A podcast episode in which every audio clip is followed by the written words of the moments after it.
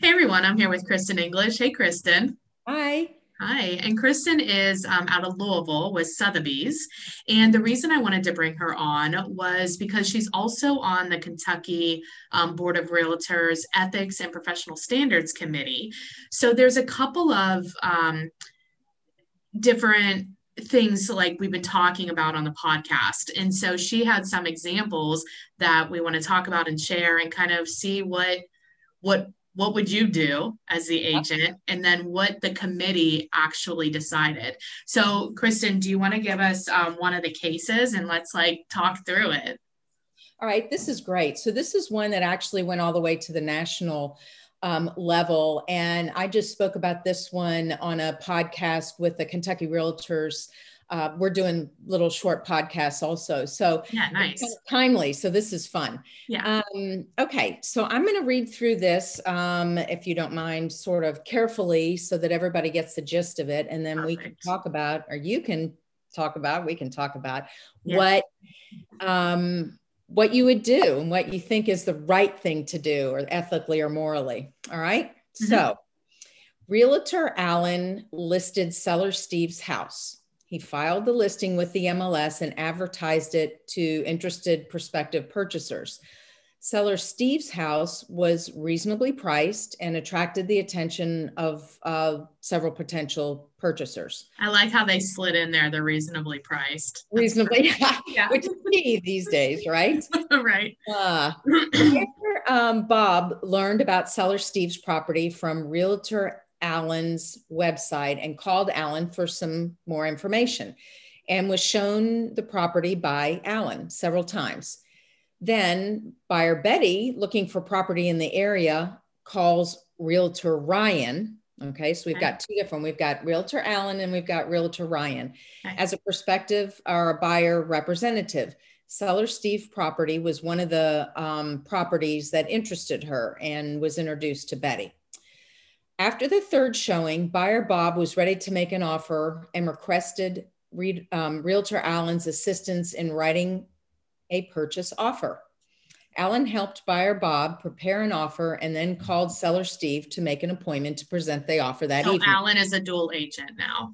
So Allen is a great, yes, Allen is a dual agent at this point. Um, later that same afternoon, Realtor Ryan um, called Realtor Allen and told him that he was also bringing a purchase offer to Allen's offer for him to also present to seller Steve. Realtor Allen responded that he would be presenting to buyer, he would also be presenting buyer Betty's offer that evening. Okay. he's told him now he's got an offer already on the table, and then he'll also present this offer next okay. offer. That evening, Realtor Allen presents both offers to seller Steve for his consideration. Seller Steve noted that both offers were of full price and there seemed to be little difference between them. So Realtor Allen responded, They're both good offers and they'll both net you the same amount. So Seller Steve says, or asks about the feasibility of countering one of them or both of them. And Realtor Allen agreed that that was a possibility, but noted that countering a full price offer could result in the buyer walking away from the table because he's offered full price. You okay. know. Besides, he reminded seller Steve production of a full price offer triggered realtor Allen's entitlement to a commission under the terms of their listing agreement. And that's something we don't really talk about much when we're in a multiple offer situation of like, hey, but I brought you a full price offer. So I am also entitled to that um, uh, commission. We usually don't talk about that. Okay. Um, Seller Steve acknowledged that obligation, but expressed regret that faced with two full price offers, there was no way to increase the proceeds he would realize from the sale of the property. I'll tell you what, Seller Steve said if you'll reduce your commission, I'll accept the offer you procured. Okay. While you get a little less than we agreed in the listing contract, you still have more than if you had paid the other buyer's broker. Right. Seeing the logic of seller Steve's proposal and realizing that he and the seller were free to negotiate the terms of their agreement, Realtor Allen agreed to reduce his commission by 1%. Seller Steve, in turn, accepted buyer Bob's offer and the transaction closed shortly thereafter. Upon, oh, upset by that this purchase offer hadn't been accepted, Buyer Betty called seller Steve directly mm-hmm. and asked just to just to satisfy my curiosity, why didn't you accept my full price offer to buy your house? Seller Steve explained that he had accepted a full price offer produced by Realtor Allen because of Allen's willingness to reduce his commission by 1%. Okay, so in summary, the yeah. listing agent is a dual agent, and then you have the other agent representing the seller. The offers are the same, but when presented, but then the listing agent reduced his commission in order for the his mm-hmm. yeah in order to be a dual agent. Okay. Right. And he was asked by seller steve hey both of these are the same. These are you know going to net me the same but you mr dual agent could get more commission if you reduce you could get the deal thus getting more commission. Right. If, if you reduce yeah. Yeah. Because he got yeah right. He got more commission than would if he would have split it. So then the, is the question so it came to you guys because the question is is this an ethics violation. violation? Right. So we talked through this, and I actually had this, and so it was really timely because I actually had this happen to me um, this summer. So I had clients that I was, had been working with um, for a while, and uh, we made an offer on a house down the street from me. The listing agent also wrote an offer with her own clients, and our offer was higher, but it netted more for her sellers to take her offer because of the commission reduction. Yes.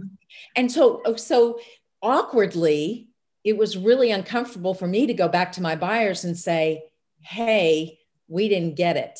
They didn't ask why. That's good. Is there an uh, ethics viol like in this scenario? It doesn't.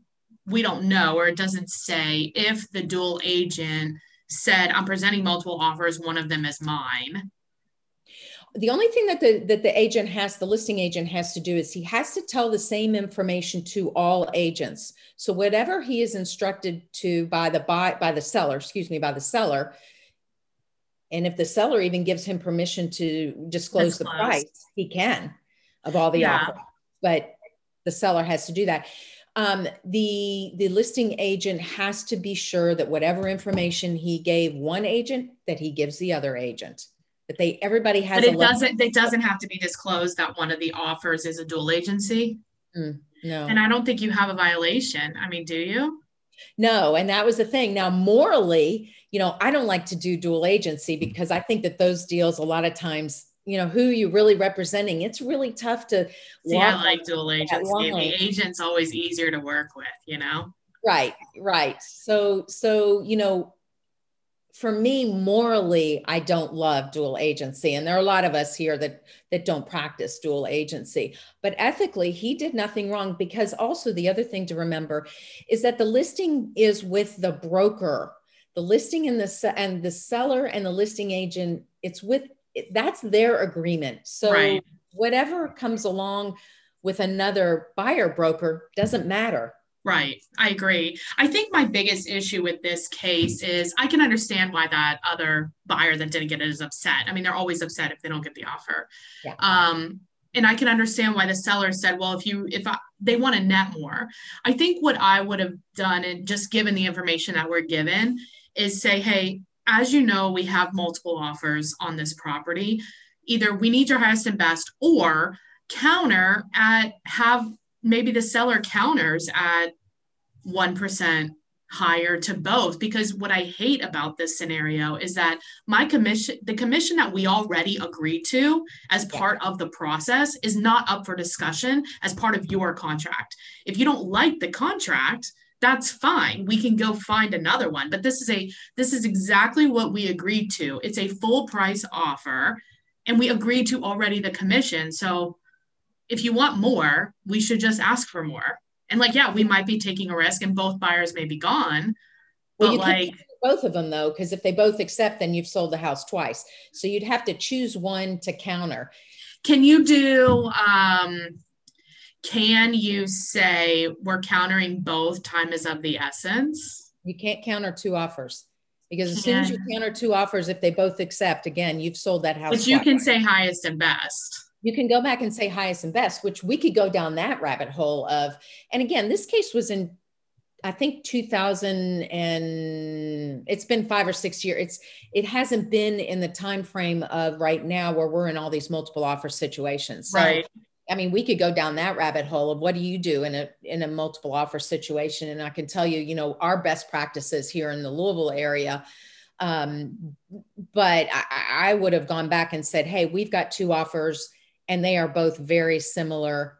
What's your highest and best? Right. Exactly then that's what I would have done. Um, or negotiated a different term. So a lot of times, like you get your price, but maybe he needs occupancy after closing, or mm-hmm. maybe he, whatever it is, right? Like negotiate some other term to see, because I just don't think that we've already agreed the the payment. We've already agreed the fee, and if the and of course, like we can re-agree, you know, like he said, you can always negotiate but it's like, I don't want to, there's no real reason to renegotiate it here. This is something between the buyer and the seller. Between the seller, well, between the seller and the seller's agent. But I'm saying the contract is between the buyer and the seller oh, yeah, to purchase yeah. the property. So if he's not, ha- if this, I forget the seller's name, but if he's not happy with the price, then he needs to do that. Yeah. Well, he was happy. I mean, honestly, for just with the information that we know, he was happy with the price. He was happy with both prices. So he just wanted more. What what what what can we do to make this work? And you know, he's thinking, well, hey, um, listing agent Bob, like you can make more than yeah, yeah, I get it. I mean, I see where he's coming from. Listed at six, and you're willing to take five. yeah, five better than three if you right. so anyway, so but it, it's it was. Is it though? I mean, I know it is, but then you have like the yes, but at yeah. what cost are you getting?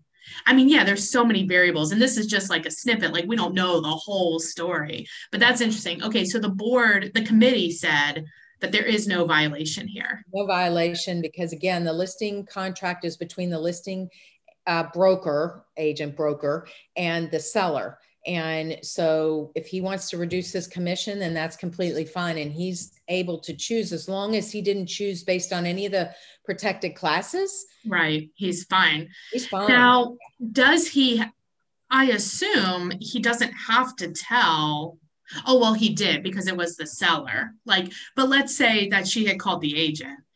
We're not, we don't, I mean, I wouldn't say like why they chose one or the other. I'd be like, people make choices for all kinds of reasons. Like, I wish you luck.